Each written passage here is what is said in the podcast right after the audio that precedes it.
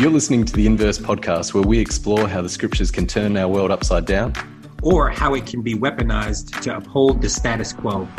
I'm Drew Hartz. And I'm Jared McKenna, and this is Inverse. Dr. Reverend Otis Moss III is the senior pastor of Trinity United Church of Christ in Chicago. Dr. Moss has spent the last 2 decades practicing and preaching a Black theology that unapologetically calls attention to the problems of mass incarceration, environmental justice, and economic inequality. Dr. Moss is part of a new generation of ministers committed to preaching a prophetic message of love and justice, which he believes are inseparable companions that form the foundation of the gospel of Jesus Christ. He is a native of Cleveland, an honors graduate of Morehouse College who earned a Master of Divinity from Yale Divinity School and a Doctor of Ministry degree from Chicago Theological Seminary. He has a terrific book entitled Blue Note Preaching in a Post-Soul World, Finding Hope in an Age of Despair, which was published in 2015, which I have and have read as well. His intergenerational preaching gift has made Dr. Moss a popular speaker on college campuses, at conferences, and churches across the globe. The work and legacy of Dr. Martin Luther King Jr. and the pastoral ministry of his father, Dr. Otis Moss Jr., have been primary mentors for his spiritual formation. His sermons, articles, and poetry have appeared in publications such as Sojourner's Magazine, the African American Pulpit Journal, Huffington Post, Urban Cusp, and The Root. Dr. Moss is an ordained minister in the Progressive National Baptist Convention and the United Church of Christ. He is the chaplain of the Children's Defense Fund's Samuel DeWitt Proctor Child Advocacy Conference. He is married to his college sweetheart, the former Monica Brown of Orlando, Florida, who's a Spelman College and Columbia University graduates. They are the proud parents of 2 creative and humorous children, Elijah and Michaela. Otis, before we start, I wanted to share something with you because Kat is being induced on the 6th. Oh, wow. Okay. So our baby is just round the corner. So congratulations. By the time... Oh, thank you. Yeah. And by the time this podcast goes out, the baby will be here. So we're going to use this episode... I hope it's not too self-indulgent to share a little bit of personal news for me and even the name, if you're okay with that. Oh, no problem at all. Now it's a boy, right? Or... It is a boy. Yeah. Okay. So we've been playing with name possibilities. I've been advocating for traditional Irish names. Okay. Kat has assured me the baby will have a traditional Irish name. And I was like, really? And she's like, yes, McKenna. That's it. I'm not. I was going for Padraig or for Sean, or she's like, no. Aussies, we shorten names and we also give nicknames, and so we were considering Desmond after Desmond Tutu, who I know is a huge hero for all of us. And we're like, is Desi what we want, or Des? And we're like, well, it's a beautiful name, but we're not quite there. What else do we play with? Bayard, in terms of Bayard Rustin, and we're like that. Okay. But then it would be like Bay. Like, do we want our kid? We talked about Oscar, as in Oscar Romero, and Oscar is also an Irish name as well, a traditional Irish name. So I got like 2 for 1 in there, but then it's going to be Aussie. And as an Aussie, having a child called Aussie, we're like, yeah, we just weren't completely there. We talked about Day, as in Dorothy Day, and just Day as a first name. So they're the kind of things that we've been playing with. And yeah. What does Kat say? She's going to win out. So. Well, I mean, she's doing all the work, right? So she gets the final sign-off. Did Monica and you, did you collaborate, or did you? We did. We went back and forth on names for sure. And nice. Some names that I wanted didn't win out. Right. So collaboration. I got a chance to make a few suggestions there. We settled on a few. Well, your kids have wonderful names. Oh, thank you. Yeah. I appreciate that. Have you heard Drew's kids' names? No. What are your names? Your kids' names, Drew? So my oldest is Micah, after the prophet. Okay, yeah. Second one is Dietrich, after Bonhoeffer. Yeah. And then the third one is Vincent, after Harding. Oh, come on. Yeah. Okay. Isn't that incredible? Yeah. Yeah, those are wonderful names. Absolutely. And I know that you had Uncle Vincent, as he always insisted that I called him, as a professor, right? That's right. Yeah. Oh, that's cool. Yeah, wow. Yeah. I was getting to know him, phone conversations before he passed away. Yeah, he was a wonderful, wonderful person. Yeah, totally. So what we have decided on is, given our ecological crisis, the baby's first name will be Noah. Noah, okay. The baby's middle name, as way of paying homage to two people I deeply respect, will be Otis. Okay.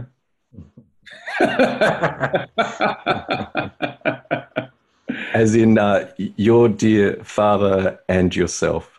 So I wanted to share that Noah Otis McKenna is our baby's name, and to be able to share that. Oh, wait a minute, you're being serious. Yes, we are.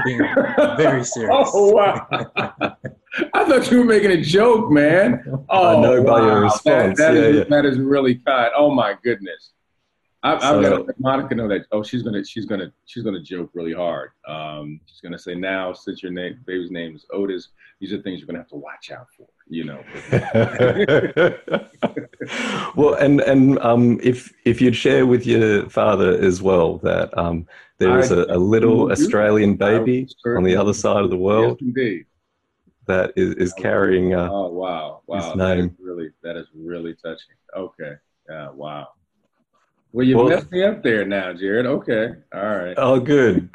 Well, thank you for the way that you've pastored us from afar. And I'm so glad that you've chosen this text after recently hearing you on this text as a way of get going before we start asking you questions. Would you mind reading Isaiah 58? And then we'll use that as our platform. Not at all. Let me pull it up over here. Beginning with verse 1. Shout it aloud. Do not hold back. Raise your voice like a trumpet. Declare to my people their rebellion, and to the house of Jacob their sins. From day after day they seek me out. They seem eager to know my ways, as if they were a nation that does what is right and has not forsaken the commands of its God. They ask me for just decisions and seem eager for God to come near them. Why have we fasted, they say, and you have not seen it? We have, excuse me, why have we humbled ourselves and you have not noticed? Yet on the day of your fasting, you do as you please and exploit all your workers. Your fasting ends in quarreling and strife, and in striking each other with wicked fists. You cannot fast as you do today and expect your voice to be heard on high. Is this the kind of fast I have chosen? Only a day for a man to humble himself? Is it only for bowing one's head like a reed and for lying on sackcloth and ashes? Is that what you call a fast, a day acceptable to the Lord? Is not this the kind of fasting I have chosen, to loose the chains of injustice and untie the cords of the yoke, to set the oppressed free and break every yoke? Is it not to share your food with the hungry and to provide the poor wanderer with shelter, when you see the naked to clothe him and not turn away from your own flesh and blood? Then your light will break forth like the dawn, and your healing will quickly appear. Then your righteousness will go before you. The glory of the Lord will be your rear guard. Then you will call, and the Lord will answer. You will cry for help, and he will say, here I am. If you do away with the yoke of oppression, with the pointing finger and malicious talk, and if you spend yourselves in behalf of the Lord and satisfy the needs of the oppressed, then your light will rise in the darkness, and your night will become like noonday. Isaiah 55, verses 1 through 10. May Lord add a blessing to the hearing of his word. I'm so excited that you've chosen this text, but I'll let Drew ask the question that we try and get a little bit of backstory and do hermeneutics by biography. So Drew, do you want to start with our first question? Yeah, we love to just hear folks' story, and so we would love to hear how do you remember first encountering the scriptures?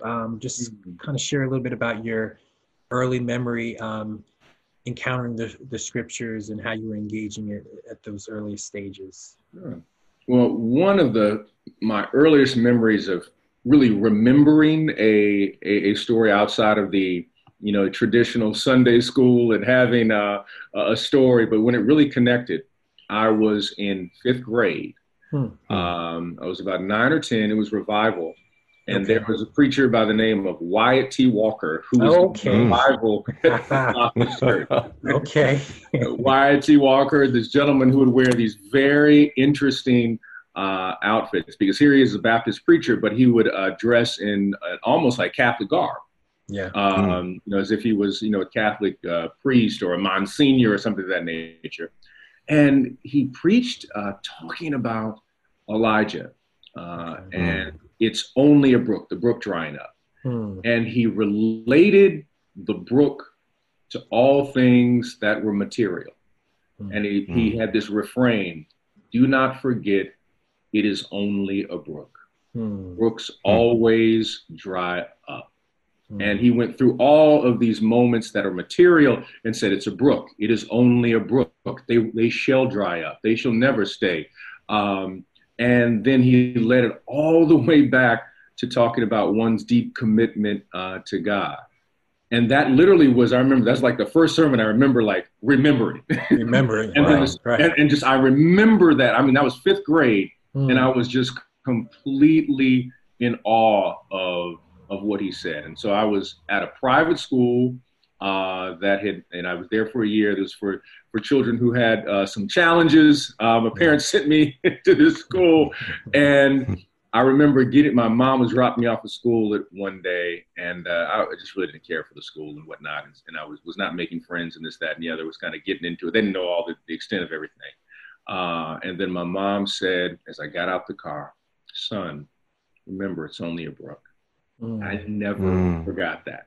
I never forgot that. And I said, okay, I can do this. This thing's going to dry. Well, I was back at my regular public school next year. So I was like, it dried up. It's cool. It's all right. But it was my real encounter with Scripture, how Scripture shapes the world, how it allows you to see in a very imaginative way, how God is operating. And it was through this icon of the Civil Rights Movement, who I did not know was an icon at the time. Wow. Yeah. I just thought was a gentleman who had just been brought in to, do revival, who was wearing a Catholic, Monsignor outfit. Right. Like, he's a strange dressing, he's supposed to be a Baptist, but he looks like a cardinal or something. I was just really fascinated by this gentleman. And I had two encounters with him. That was the first one. And the second one was when I was much older, the true decision to tithe as a family came from hearing him do a revival on tithing.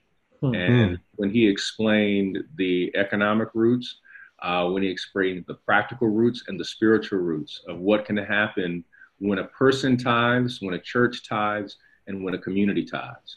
And it was the most powerful thing I'd ever witnessed and heard. And then that's when Monica and I said, okay, we're doing this as a family. We just got married. Said we're going to make this commitment even though we don't have the money. And we did. And after we did, 2 days later, the exact amount that we had tithed came in a check from the state of Colorado. I was working with Vincent Harding at ILA at the time. Yeah. And at that moment we said, okay, we're done. We're going to do this for the rest of our lives, because if you trust God, then all things will fall into place appropriately. Wow. What a story. That's phenomenal. And I find this Fascinating. Us pagan Aussies, you've used the term revival a number of times, and I know that culturally that's a very important heartbeat and rhythm in the life of the churches you've experienced it. Would you talk a little bit about that communal practice and the expectations and what goes? Would you bring us into that world a little bit so people can understand that? So within American culture, Southern culture especially, and Southern Black culture, you have what is known as the revival experience, where you have 3 or 4 or 5 days where one or several preachers and musicians are brought in every day to, quote, revive the spirit, to revive the soul. There may be a theme. There may be several churches joining together, and the community comes together, and you bring in a preacher, usually who they could say can really bring it or really tell the story. There is a running joke about it. Wyatt T. Walker shared this too. He said, usually when you have a revival in a Black church, someone is going to talk about Daniel being in the lion's den, Ezekiel and the dry bones. And there will be a sermon about David and Goliath at some point. There's a retelling of certain stories that are incredibly familiar for people who come out of kind of Black Southern culture.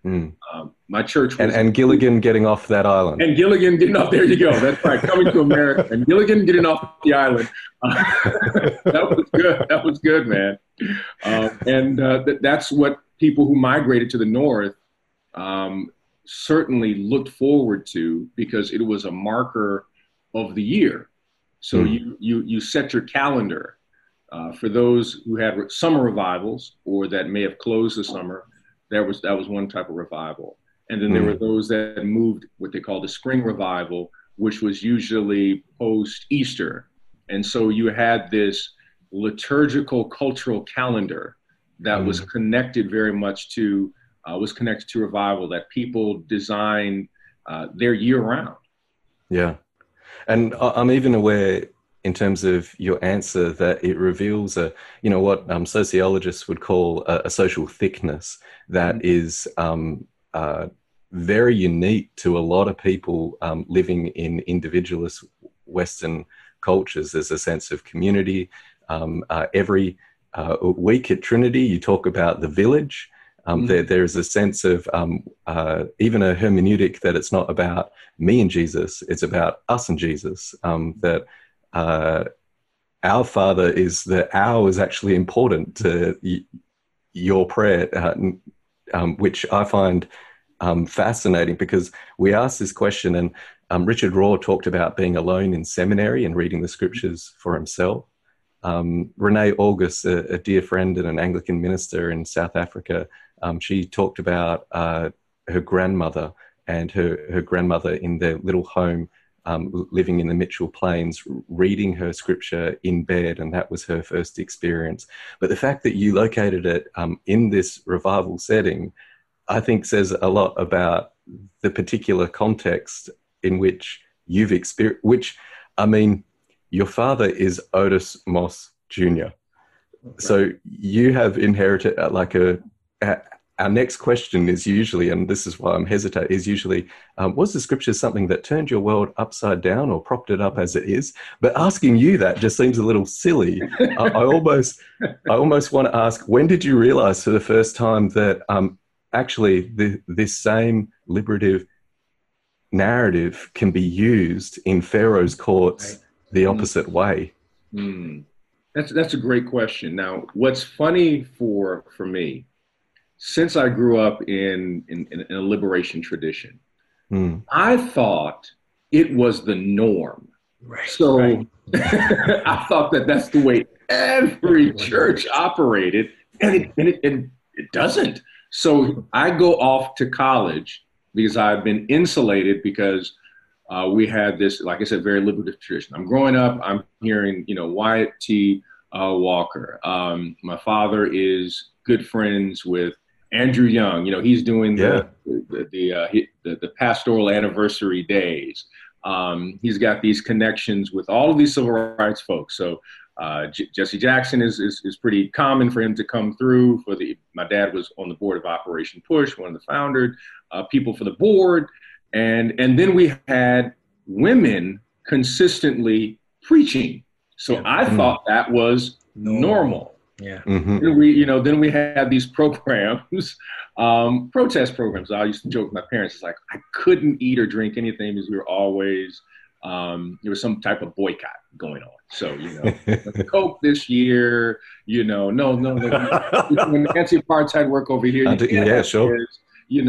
just thought it was normal.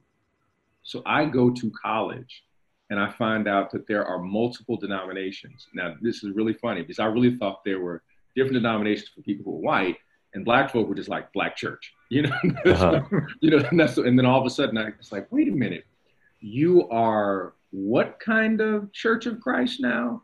And Church of God. Okay, I understand that. But, Jesus, sets the oppressed free with your group. And they're saying, no, we're the only ones making it to heaven. I'm like, really? Why do you people? Where do you come from? So I ended up having a real fascination around origins for particular denominations, where did they come from, and how do people of African descent, how did you get connected, and how did your theology become more empire than it does out of the underside? Because there are some groups that have more empire theology, even though they may have anti-empire liturgy. Right. So, yeah, right. Wow. Huh. Pentecostals have anti-empire liturgy all the time, but sometimes they are influenced by empire theology. And it's always been a fascinating piece, in terms of the origins of Pentecostalism is this kind of this movement that is just very anti-empire theologically and in terms of their liturgy. And then it drifts for some, not all, but for some. It drifts in the direction of being, hey, we're going to be, support the empire. Right. For me, it really shook me. It shook me because I didn't come out of this conservative tradition. And when I had my first encounter, loving my brothers, with the Nation of Islam and this critique they were making, it didn't fit. So they're making a critique about the church, and I was like, well, whose church are you talking about? Right. I was like, that doesn't fit how I grew up, and it doesn't fit with even the convention that I was a part of. I'm a life member of the Progressive Convention. Right. So Gardner Taylor was, one of the preaching heroes and the icons of that convention, and Charles Adams, another icon for that particular convention, L. Winchell Booth, and these others who were all involved, highly involved in transformative culture through their work either in the church or in the academy. So that really, I struggled to a degree because I honestly thought that black religion, black radicalism was the norm for black church. And I found out that there were some people who did not operate that way. Yeah, which is incredible on so many levels. Australia currently has its first Pentecostal Prime Minister, who is a part of our Liberal Party, which is our Conservative Party, which surprises Americans, but it's because we have a history of the workers' movement, the labour movement in Australia. So historically, we've been more to the left. And yet this form of Pentecostalism is a Pentecostalism exactly as you've described. I know in the White House at the moment, there are Pentecostals who have access to the leader of your nation. Yeah. That's right. We're at this incredible moment where Pentecostalism is having its own Constantinian moment, where Pentecostalism has been able to move from the margins to the centre and has found itself quite comfortable.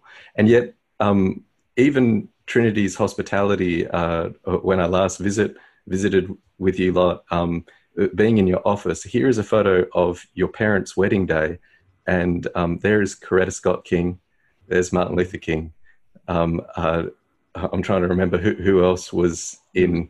It was the engagement party. It was engagement party, was it? Coretta Scott King. It was the SCLC retreat in Miami, and Dr. King and Coretta Scott King threw the engagement party for my parents along. In there, where you had Fred Shuttlesworth, Andrew Young, Hosea Williams, Bob and Letty Green. I'm trying to remember some of the other names in there. But you had essentially the leadership trust for SCLC, and that was 1966, and they threw the engagement party. It's a surprise, as they were taking a break from the meeting of what the direction of SCLC, which would eventually, that meeting would lead to what we would know as the Poor People's Campaign. And so that was one of the gatherings where, Dad popped the question and all that good stuff, and then and they threw the party for him. That's incredible. And Drew, I'm not sure how you hear these stories, but I mean, for me, you could be saying, and there was Superman, and there was Batman. Like these are like mythic. Like when you talk about Ella Baker would come visit, and Andrew Young, and these figures. These are superheroes, and it's actually quite confronting. And Vincent Harding had this wonderful quote where he talked about that. This legacy lays at us great possibilities, but also responsibilities. Drew, when you hear this stuff, what's your response? Yeah, no, well, it's not Superman and Batman per se, but enormous. Now I've had the privilege of meeting I was so blessed to meet a couple times Fred Shuttlesworth. Before he passed away. So I have a picture of him with him and some others like that. But I mean, not in the same. I mean, this is just, it's kind of hard to even fathom, right? Just to be surrounded by just these enormous figures in the community and movements. That's just powerful. So I'm still in awe. It's really a powerful testament to have that legacy and to just have made those connections and relationships powerful. Powerful. Otis, I figure that with this great light and even our responses, there's also a shadow to that as well. Growing up in a place where you did have access to the greats, I've heard both at Alfred Street and at Trinity, your homily, which is in honor of that sermon which you quoted, that had such an impact on you, when the brook runs dry, you have done the work to reintegrate and have a deep appreciation, yet make it your own. Would you speak a little bit to that work and that journey? Yeah, one of the challenges I believe in ministry in general is finding your own voice, and that's something that you will do for the rest of your life. Yeah. It becomes even a greater challenge when you have a beautiful shadow near you, and it's one that has been a blessing. The relationship that I have with my father. But when you have someone's name, it's always a challenge. It's one of the reasons that Elijah is Elijah, not Otis Moss IV. Because wherever I would go growing up, they're like, "Oh, are you Otis's son?" I'm like, "Yeah, doggone it, yeah." So it was always hanging with you, which could be a blessing and a burden all the time. So finding your voice. The beautiful thing is when you have parents who are so encouraging, so loving, and do not make a push for you to follow in your father's footsteps or anything of that nature. Wow. So my focus had always been, I wanted to be a cinematographer. I was interested in arts all my life. I was athletics and movies. Those are my things. And I get the athletics from my mother's side of the family, not my father at all. Okay, right. But my mom was a great athlete. Wow. Just really dancer, swimmer. She was just a tremendous athlete. Huh. And really trying to find my way. So I was always trying to do everything to stay away from ministry. But I kept being drawn in that direction in a very roundabout way,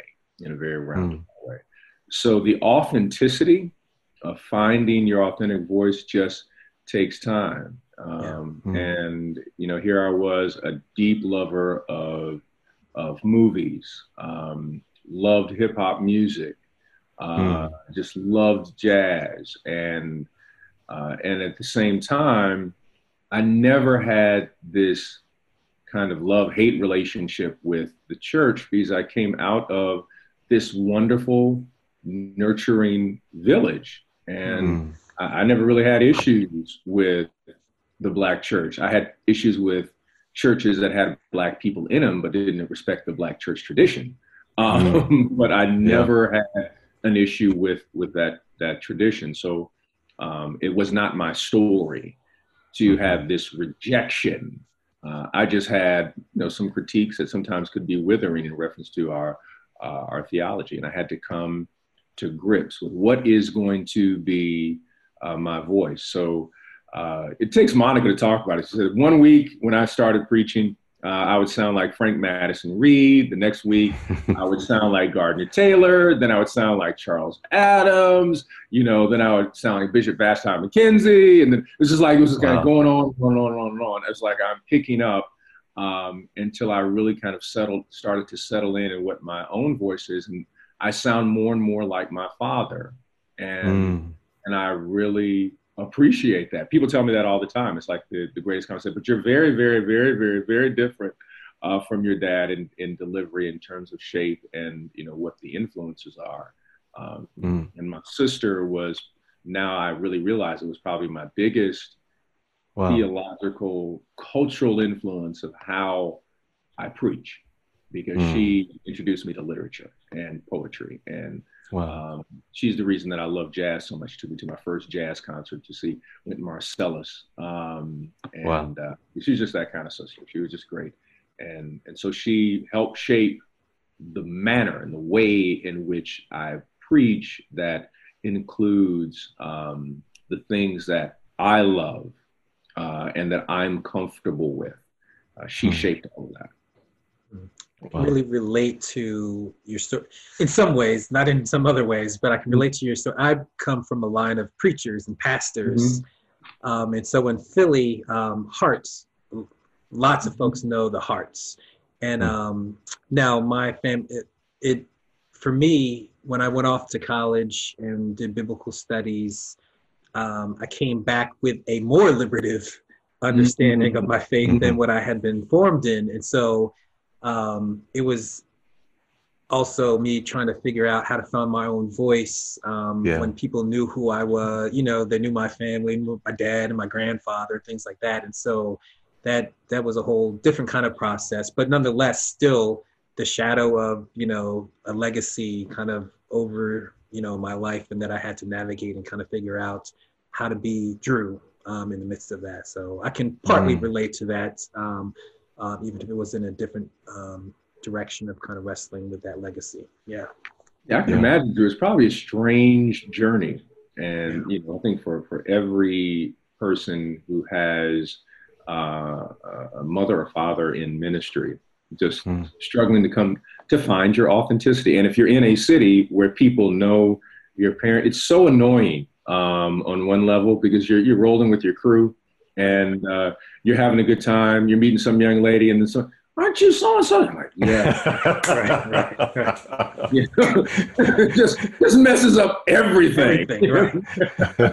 That's why I think I've enjoyed mostly living now in Harrisburg, which is not that far away. It's 2 hours away, but most people don't know. You know, every now and then I'll get a random person. Oh, I knew your grandfather, but for the most part, you know, I can just kind of be me. But when I go back to Philly, It's a different story. They know you. Yeah, yeah. Well, they know of you. They know your family. They know your name. Yeah, right. And that's the way black people operate, because they don't ask you what you do. They want to know who your people are. Who you are. You know, that Southern piece is like, yeah, okay, that's nice that you're a minister, but who are you people? Like, okay. That's powerful. Yeah, as the son of a migrant who moved to Australia in 1972, and my mum's from the other side of Australia. So mum's side of the family are Russian Jews, and dad's side are Irish Catholic. My dad was a monk, so there's no way that, like, unless I went in that direction. And then he was a nurse, and that's where he met mum. Both mum and dad were nurses. Dad was a part of a nursing order. So once he left, so I listen to you both share this, and I hear the richness of it. I'm not sure if this is what Paul means by godly jealousy, but I hear it and I'm like, wow, those kind of depth and that kind of connection, that's phenomenal. Drew, did you want to ask around? This kind of tying back to just thinking about your story around Scripture and your experiences and encounters with Scripture. Wondering, like, what kind of, what from your own experience would you like to gift to others as it relates to encountering and reading and interpreting the Bible? And what ways that you can offer to others that are liberative and can have the potential to turn this world upside down? Oh, that's a great question. You know, one of the things in terms of how, you know, I've learned to read Scripture is one that perspective that Jerome Ross, who was at Virginia Union for quite some time, and he says, anytime that you are reading Scripture, you are reading a story, a piece of poetry from the underside of a people who were under oppression. And Dr. Ross walks you through from Genesis to Revelation, and he says, what group was oppressing Israel? And if you read it in that manner, you get a double entendre. And with the double entendre, you hear two different things. And I heard one particular scholar talking about, say, for example, if you're talking about the calling of the disciples, where we read it and we tend to spiritualize it, you know, very American. You know, Jesus calls these people and they drop what they're doing to follow Jesus and be fishers of men, which is nice. It's cute. But it is empire in its focus. But if you flip it, here's the double entendre. The double entendre is Jesus calls, you know, two groups, one being a group that is poor of a certain class, you know, Simon and Andrew. And then James and John. And what is so powerful is if you look at it from the vantage point that Rome owns the Sea of Galilee, and that anything you fish is owned by Rome. Right. So if I have, let's just say I get 10 fish that day. I pull out all the fish, and let's say 5 goes to Rome. But remember, the tax collectors always have their extra. And so they said, you know, I think I want, you know, 2 more, you know, instead of just the 5, I went 6 and 7. So there you're stuck with 3 to feed your family and to make money. This happens on both ends for Simon Peter, and it happens for James and John. And when Jesus calls them and they put down their nets and follow Jesus, Jesus was literally undercutting the Roman tax system in a nonviolent direction. So all of a sudden they're checking the paperwork and they're like, wait a minute, we made more money last year. What's going on? Well, people are following this country preacher named Jesus and they're not fishing the way they used to fish. We're losing our labor pool. That's this double entendre there that we rarely look at. Or in Mark chapter 5, one of my favorite scriptures about a man who's demon possessed. We always, again, just solely spiritualize it as demon possession. And it is. There is. The double entendre means that you look at it multiple. It's not one or the other. It's both and. And so you can spiritualize it. We are legion. But if you look at it through how Mark writes, he's using military language in the way in which he writes. That's and then right. You have this gentleman. Jesus says, all right, we're going to go to this guy who, you know, lives among the tombs. I'm not supposed to be there because that makes me unclean, number one. Mm. Then number two, you have a man, if you look at it from his perspective, you have a man who lives among the tombs in a place that has no economic development, has no jobs, has no schooling. This is where he lives. He had been incarcerated, has chains around his wrists and also his ankles. He was incarcerated because, not because of crime, but because of mental health issues. So bam, right in the first few verses, you have something to engage in that's mm-hmm. happening today. Then you have the statement, we are legion, which is a military statement. Right. Yep. We are legion, meaning 10,000. But the choice of saying, I want to use Roman military language right. also is a double entendre right. where the listener can then hear say, oh, right. we're possessed by Roman policies, 10,000 of them, right. but also possessed spiritually by right. something that is holding on to our spirit. That's it's the right. double entendre. It's mm-hmm. the same way that when Black people would sing spirituals, right? Mm-hmm. Swing Low, Sweet Chariot, everybody's like, oh, that's heaven. Yeah, but we're also talking about tonight, we are right. leaving for freedom. And then we right. do a remix when we sing, because Black people would sing Swing Low, Sweet Chariot, then they say down by the riverside, to mm-hmm. sing to the person running away, if you want to get away, go down by the riverside. If the dogs are chasing you, then say, you know, God's going to trouble the water. What does that mean? It means go into the water to get rid of the scent of the dog. That's right. Now, they are both and. They are both and. Yeah. There is the speech of heaven that is a powerful and spiritual and talks about that which is beyond our understanding. But yet it engages existential that says this is how you get to freedom practically. In America, we don't read scripture that way. Right. We have a tendency to always read the spiritualized portion in which it is otherworldly. And right. we ignore the fact that Israel was in the midst of an oppressive situation. So they had to learn how to speak so everybody didn't know what they were saying. That's right. Mm. Right.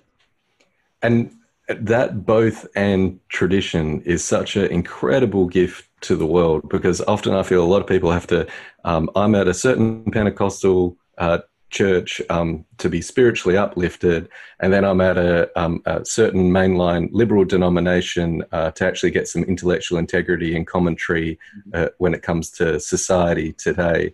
And yet the tradition that, like, every week at Trinity, the worship is as uplifting as you'd find in any conservative place who have actually engineered their service to meet people's needs around a privatized kind of, at Trinity, you get that, but not as an individual and not in a way to lull you to sleep, but as a way to actually call you out of empire. Like the doors of the church are always open at Trinity. There's going to be an altar call to drop your fishing nets, get out of empire and get in your right mind and follow Jesus.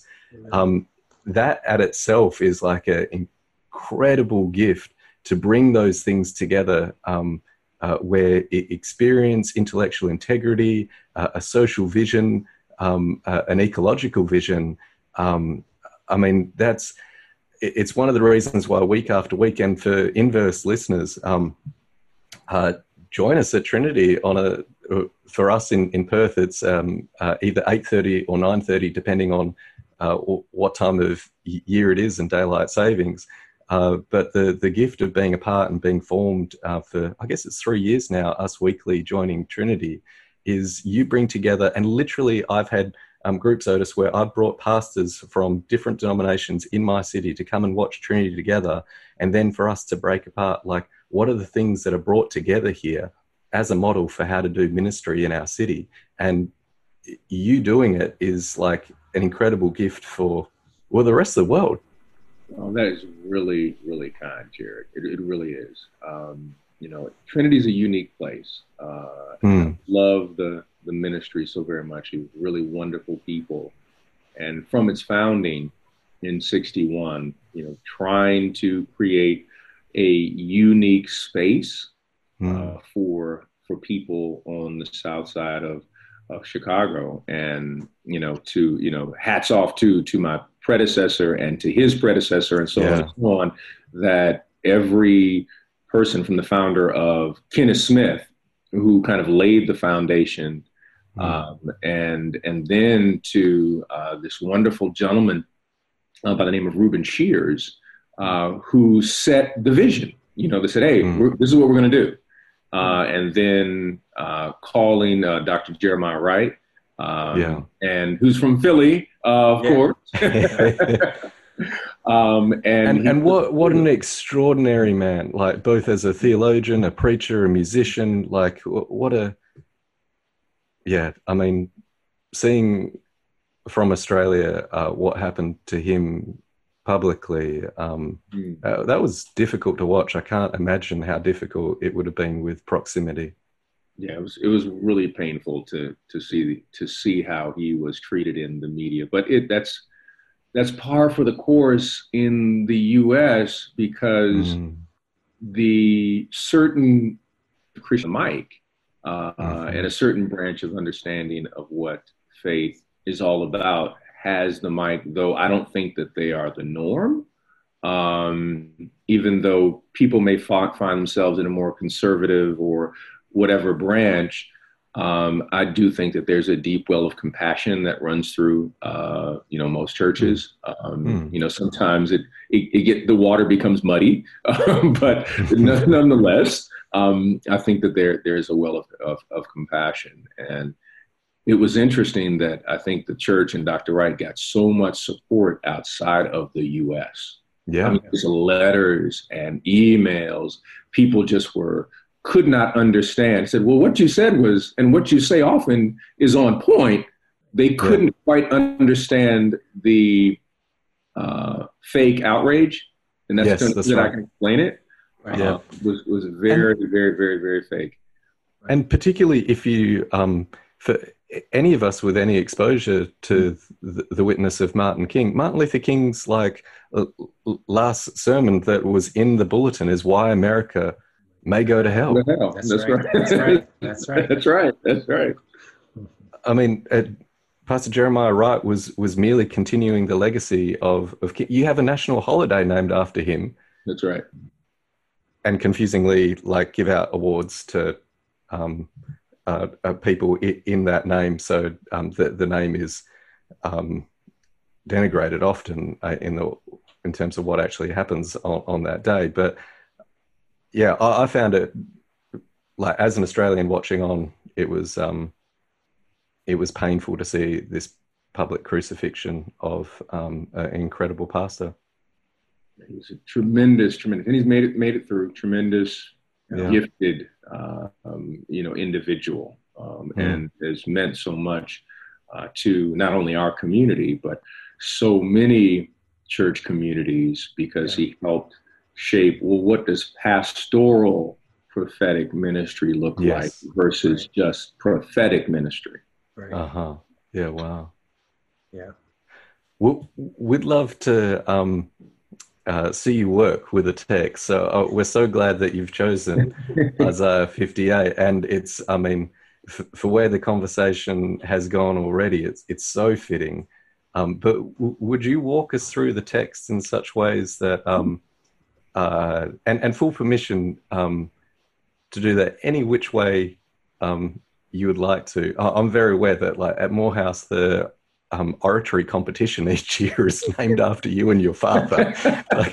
Sometimes you might just want to rest and actually just talk through it. But we're here with you.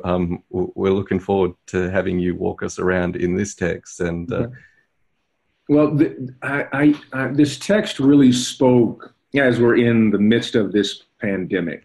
I utilized this in preaching the other Sunday, and looked at Isaiah as a prophet and an epidemiologist, someone who is able to examine what infects the spirit, what type of virus infects the spirit, and Isaiah does such a great job of saying, okay, since you all are fasting, Since you all are utilizing these religious rituals and you are waiting to hear from God, I want to raise a question about what is really infecting the spirit. And it goes beyond just the 58th chapter, but Isaiah is speaking to the people about a religion that has no relevance whatsoever.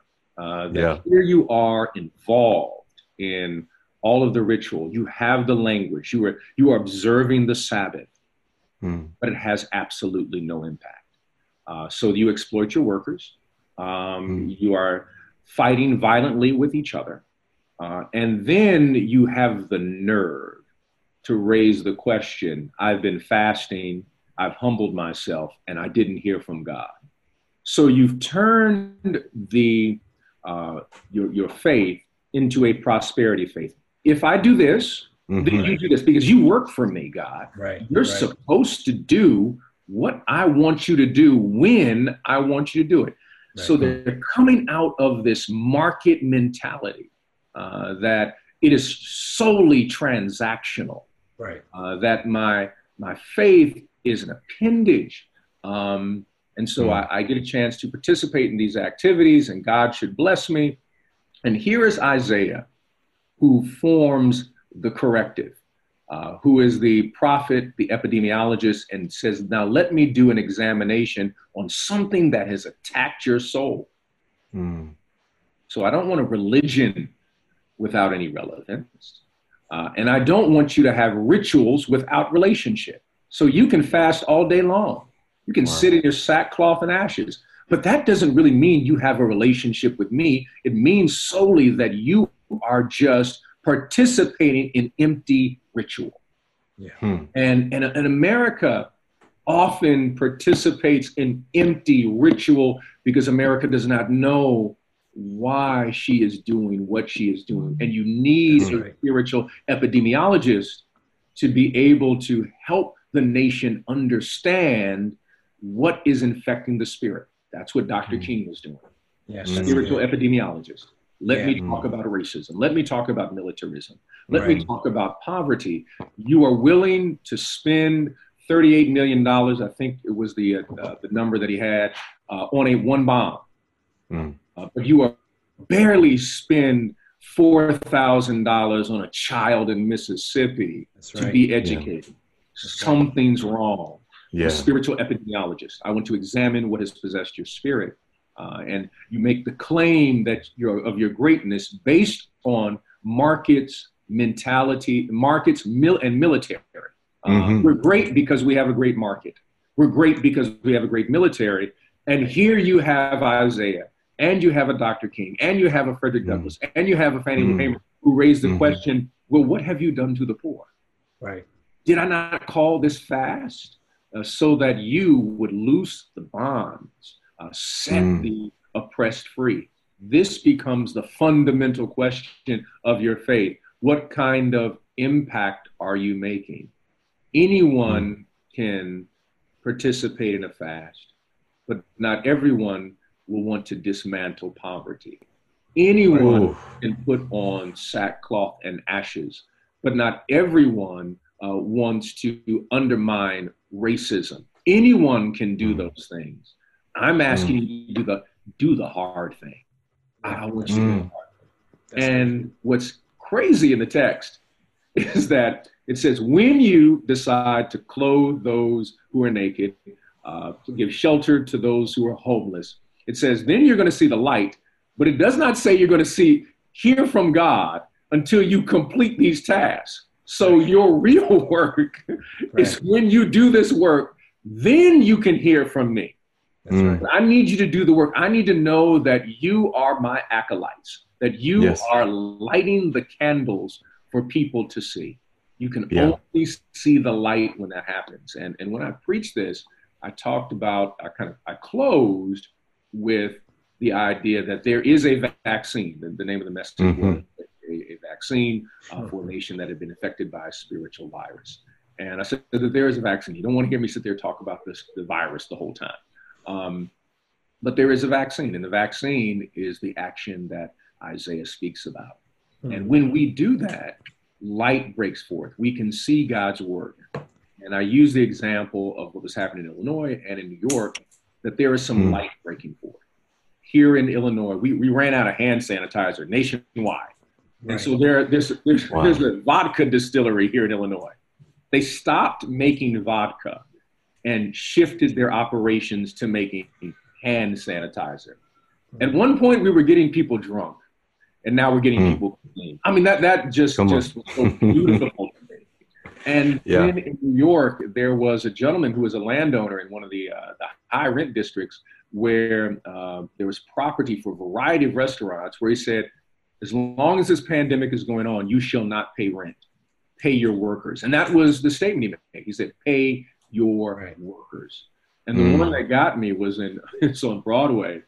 The costume designers call the governor and say, we know we're short on masks. We're costume designers on Broadway. We will make them for free. That's our job. As we're listening to Hamilton, I'm not going to throw away my shot. We're going to make masks for the hospitals. Yeah. I mean, it was just a beautiful story of seeing God's light show forth. And I closed out talking about the wonderful thing that a gentleman named Derek Jones did on Instagram. Derek Jones is better known as D Nice from the Boogie Down Bronx. And he had Club Quarantine. Here he was in his house, and he is DJing, and almost 100,000 people show up to this party. Yeah, everybody from Eric Sermon was there, from EPMD for old school hip hop. Showed up for a little bit. Right. Rihanna was there. Drew Hart was there. You had Michelle Obama was there. Yep, that's right. That's right. Bernie Sanders showed up. Joe Biden showed up.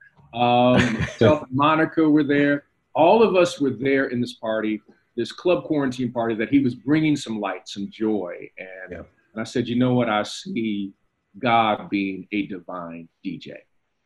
That there will come a time, when we have the opportunity to go back to church when this pandemic is over, where, we're going to have to get a DJ, Jared and Drew, for our church. And we're going to have some folks here, Frankie Beverly, Happy Feelings. Some other people are going to want to hear Common, The Light. A few people are going to hear the Chance the Rapper, Sunday Candy. Come on. There's going to be a couple of people who want to hear like Stevie, of course, Songs in the Key of Life. There's going to be your Luther people. They're going to be your Whitney folks. They're going to be your Aretha people, your Marvin. And there's going to be a few people who want to hear James Brown do his holler. But then there will be some of our elders and our saints who are going to want to hear the songs of Zion. They're going to want to hear, I Know It Was the Blood. Right. And somebody's going to remix it with The Blood Will Never Lose Its Power. Someone's going to have to say, I need thee every hour. I need thee. Somebody's going to have to say that the Lord will make a way somehow. And in the midst of all of that, we get a chance and an opportunity to see the light breaking.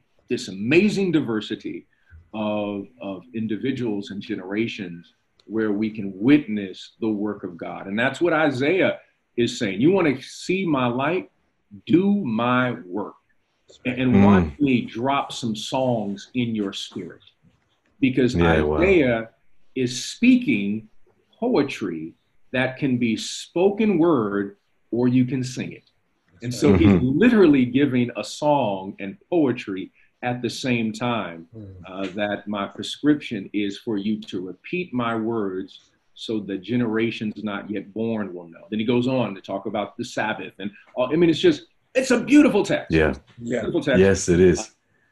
That we are in where we have incompetent leadership. That's right. That is falsely claiming that it loves the Lord. But it really has an idolatry of the market first, more than anything else. It is capitalism with ecclesiastical garments is what we are witnessing, and we have to have voices that are willing to speak with authority and power about the love and compassion that needs to be injected if we are to get rid of the virus that's infecting our spiritual body. Yeah, Drew, you can see now why I was up out of my couch on Sunday night, right? Like it was fire. It was fire. Yeah, I imagine. No, that's so timely. and you think about what's going on right now. I mean, just this past couple of days, you got politicians willing to sacrifice our elders. Yes, the capitalist system, right? That's right. And then you got silence by so many folks in the church. I mean, that's precisely what I'm talking about, this kind of transactional rituality, right? Yes. That rather than a kind of transformational religion that would speak back and have a prophetic witness to what was going on. I mean, it's just crazy, the emptiness. And at the same time, which I think connects to this passage, is precisely that it's not that the Christians who are, we'll call them imperial theologians, right? It's not that they're not devout. It's not that they aren't passionate. They're passionate, but they're just missing the points, right? Yeah. To love their neighbor, to do justice, to love mercy, to let water, to let righteousness roll down like waters, justice and righteousness to roll down like waters. And so it's this word, this poetry, it's timely for our society. It is. It's a diagnosis for our times right now. And I mean, this is the confronting thing about verse 2. For day after day, they seek me out. They seem eager to know my ways. Right. As if they were a people that does what is right. Connection. Here we go. Okay. Oh, I'm back. Just verse 2, like, Hauwas has that, like, ripper line where he talks about sincerity has nothing to do with discipleship. We were talking earlier on about revivals. I mean, this sounds like a pretty good revival meeting. Day after day, they seek me out. That's right. Like that's right. There's a lot of sincerity here. There's a lot of sincerity that they seem eager to know my ways. I mean, for a lot of us pastoring, we would want that to be a description of the climate, the spiritual climate of our congregations, is that they are seeking out God and seem eager to know my ways. And the confronting thing about this text is that the hypocrisy isn't so much that it's not sincere, but it's just not connected to any of the fruits of what Sabbath was about. Otis, when you talked about Pentecostalism's liberative liturgies as a real possibility, how do we unlock that in ways that what is there that could release people to actually be a force for healing justice instead of playing chaplain to the systems that oppress? It's confront. And I love, and the way you brought this home in your close, Otis, like I get so much out of your ministry, but watching the poetry and the art of what you do. And because the irony is that what people desire in these meetings in verse 2, in verse 8, it seems to go back and say, you will get it. Right. You're just going about it the wrong way. Like the light will break. And the brilliance of where you led us on Sunday, even though there's just like a few people social distancing in the congregation because everybody's like, it's the first time where being a part of Trinity United Down Under, as you refer to us, that we're in the same situation as everybody else, right? Like we're watching our screen. But where you took us, that like those needs to experience God, they will be met if we take seriously everything that this passage is talking about. It's so true. It is so true that God is calling us to be sincere and disciple at the same time. I love that statement. Yeah. If we are to unlock the Pentecostal power, what I love about Pentecostalism, because and I always say that I have Pentecostal proclivities. I'm a Pentecostal, and so much in my spirit. That Pentecostalism allows you to let spirit always trump doctrine in every way. Spirit trumps doctrine in every single way. So I love the way that somebody explained it this way. that if you're a Pentecostal minister and you believe that women can't preach, but if a woman comes to you and says they've been called by the Spirit to preach, you can't say they haven't been called to preach, even though your doctrine says she can't preach. So you just say, well, maybe not at my church. So you'll just have to go and set up a church. I find that undercutting aspect so powerful. Mm. And that's what Seymour recognized. That's right. When the founding of the movement. I mean, it was an anti-racism, anti-sexism, anti-classism movement. Mm-hmm. And he died deeply heartbroken because he said the Spirit did everything, but it wasn't able to dismantle this thing called racism. That's right. Because racism was the real God for certain people. Right. And he came under the assumption we all serve the same God, but we just have some fences that we've built. The Spirit has to tear down. He comes to the conclusion, oh, you're worshiping a different God. Mm. Now I understand what's going on. Mm. Why we were able to break down sexism in our group, able to break down the issues of classism in our group. This other group from Northern California that, you know, stole our, you know, list of people, you didn't worship the same God we worshiped.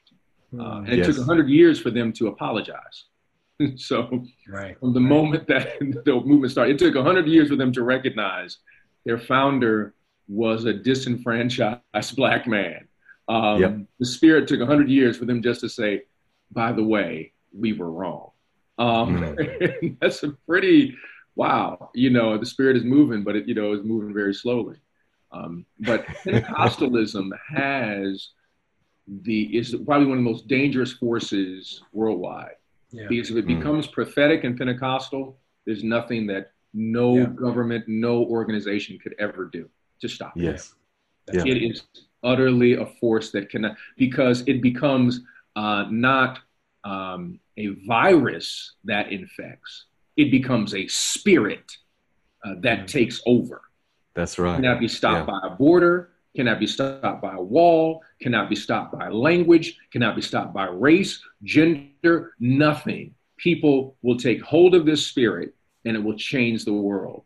And if Pentecostalism connects to the prophetic witness, that will change this world. I firmly believe it. It will literally turn the world upside down.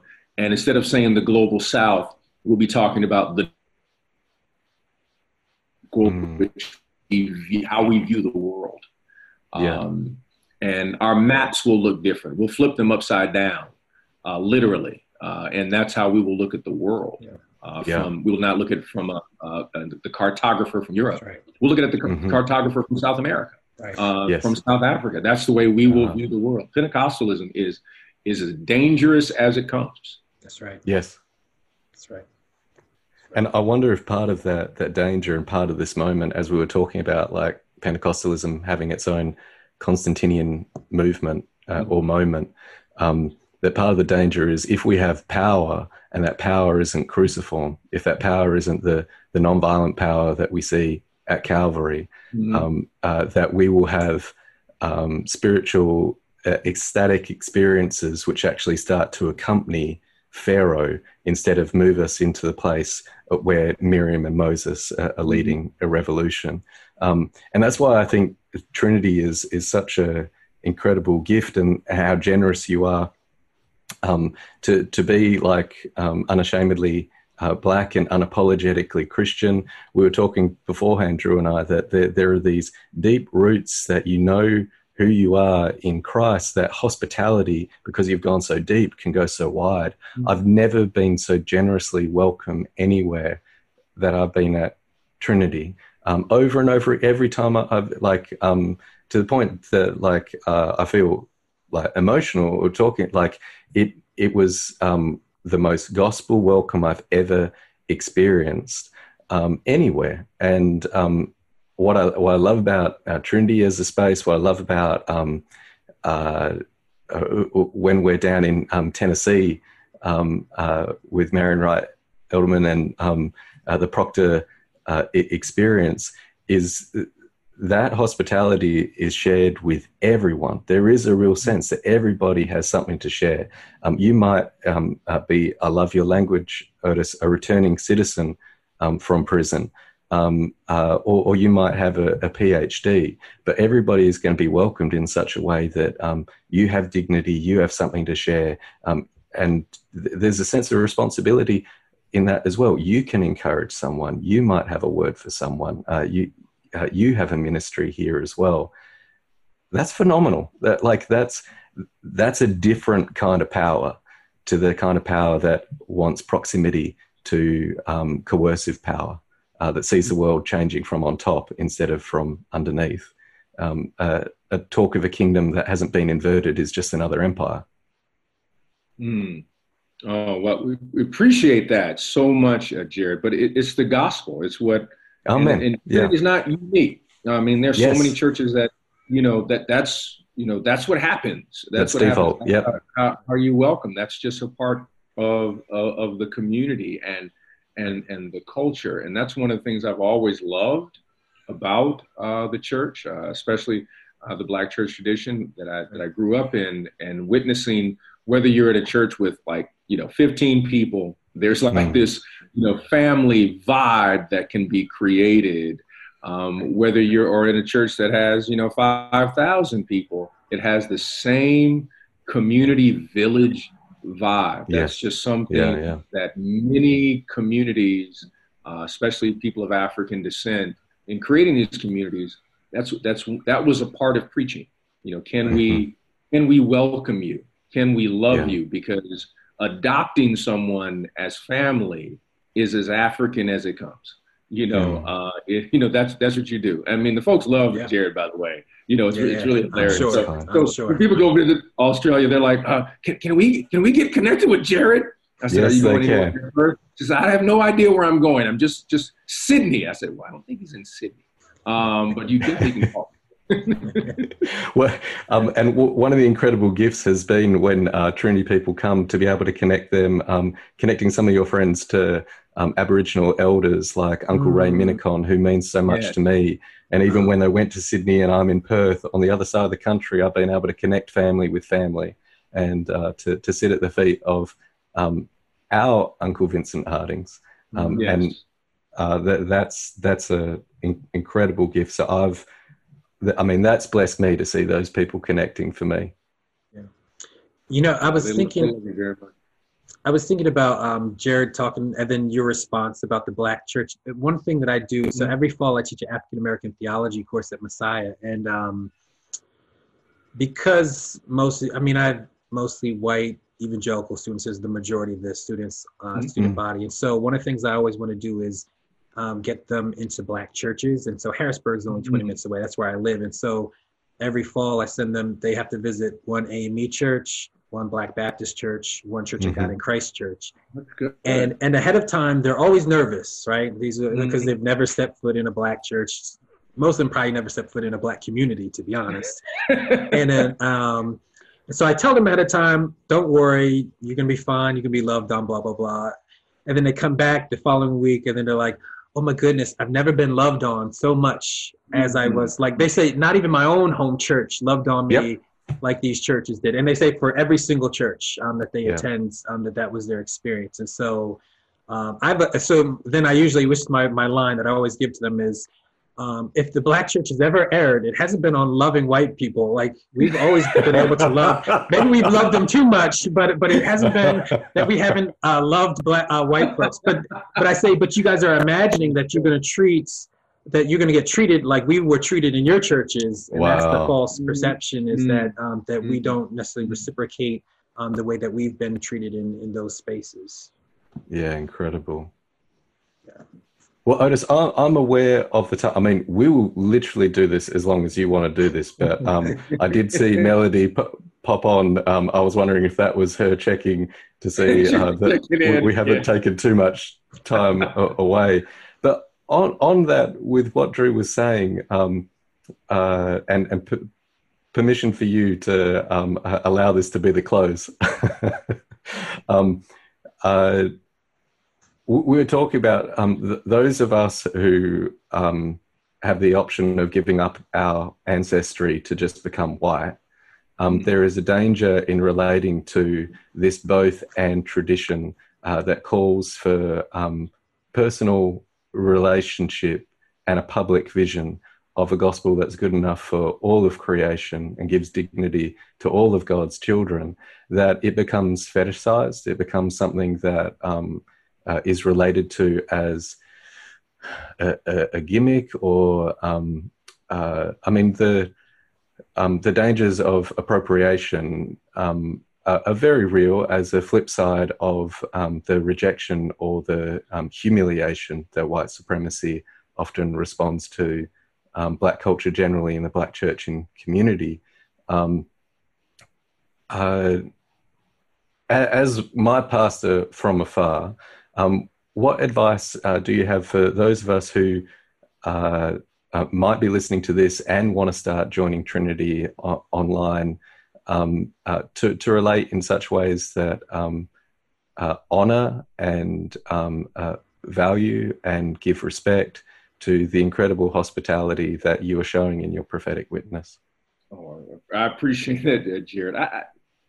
I think that one of the things that I would say to everyone is to revel and hold your ethnicity, your culture. But notice, would you break down the difference between ethnicity and race? Sure, absolutely. So race is just this completely arbitrary, socially constructed idea that one group is this and another group is that. Ethnicity, that you're talking about your cultural roots, your connectivity through your family and traditions that are passed down, your language and your songs. I say it this way to people in the United States. I did a piece. I said, "You all are only white because I'm in the room. Once I leave, you then become right. German and Jewish, right. and all of a sudden you become ethnic." And for people in the United States, they lose their whiteness when they go to Europe because they don't say, "Hey, white people, welcome." They raise the question about your national origin. That you pick, and I was trying to really get them to the point to where you understand, you pick it up when it works for you, and then you're willing to put it down when you feel safe. And you know there is a way you hold on to your ethnicity, to your family story. And all of the beautiful and sometimes challenging pieces of your family story. Right? Yes. But your whiteness is just something that a structure, a hegemonic structure, just said, hold on to this essentially so you do not connect with people of African descent, do not connect with indigenous people. You do not connect with those who are first world folks.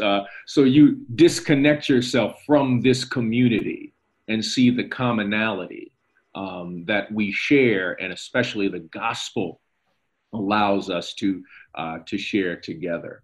And I said to Jim Wallace, and it was I believe it was at where Drew and I had met for the first time, that I said he was talking about this idea of whiteness. He said the only way that he could become a Christian is to lose his whiteness. Right.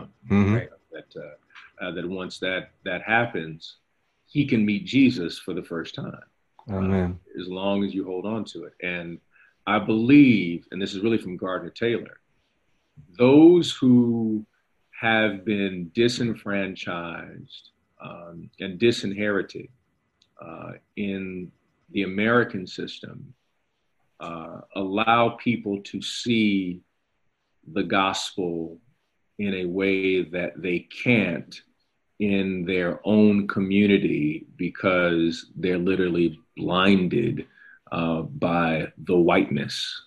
And that's, I think, the powerful thing is what Drew was saying, sending students to an AME church, to a Church of God in Christ, to a Baptist church, that all of a sudden they got a chance to see themselves in a very different way. They were confronted by a lie. Because they were nervous. Right. They were confronted by a lie. And they said, well, the lie is not true. And something probably was embedded in each of those students that was breaking a wall that allows us to truly be revolutionary. And that's what Jesus did. He was always breaking down barriers. I'm going to the tombs. I'm going to deal with this woman who has an issue of blood. I'm going to deal with this Samaritan woman who's going to demand that I heal. And we have to have the same type of spirit. So yes. I say to all, please join us. We haven't perfected anything. I appreciate Jared's kindness, but we're just a community of people who have been broken, but recognize that there's somebody who can fill every crack upon the brokenness that we have on our spirit. And I believe that this particular tradition that we flow from has so much to offer to the world. I believe. That's right. Yeah. That's right. Yeah. Amen. And I believe that just as if you love Marvin Gaye and his music speaks to you, he offers something to the world. Aretha does, Whitney. And I say that because part of their songs are songs that come from this tradition. That's right. You know, if you love, you know, your hip hop, these are poetry that comes out of this cultural tradition. That's right. And it's saying something that we can't quite put our finger on. I'm talking about the modality of it. Yep.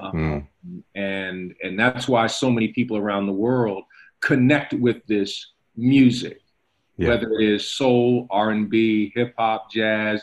It's, oh my gosh, it's saying something that we have not been allowed to say. And it's scratching at the surface of how we can break free as a people, as human beings. Yes. And we can be particular, and then all of a sudden we become universal in the process. And that's what I love about when you decide to revel in your story. You find out that your story is just like everybody else's. The Inverse Podcast is proudly supported by you, the listener. And if you want to join the revolutionaries who are helping us have conversations about how this ancient text can still turn the world upside down, why don't you head over to patreon.com/inverse.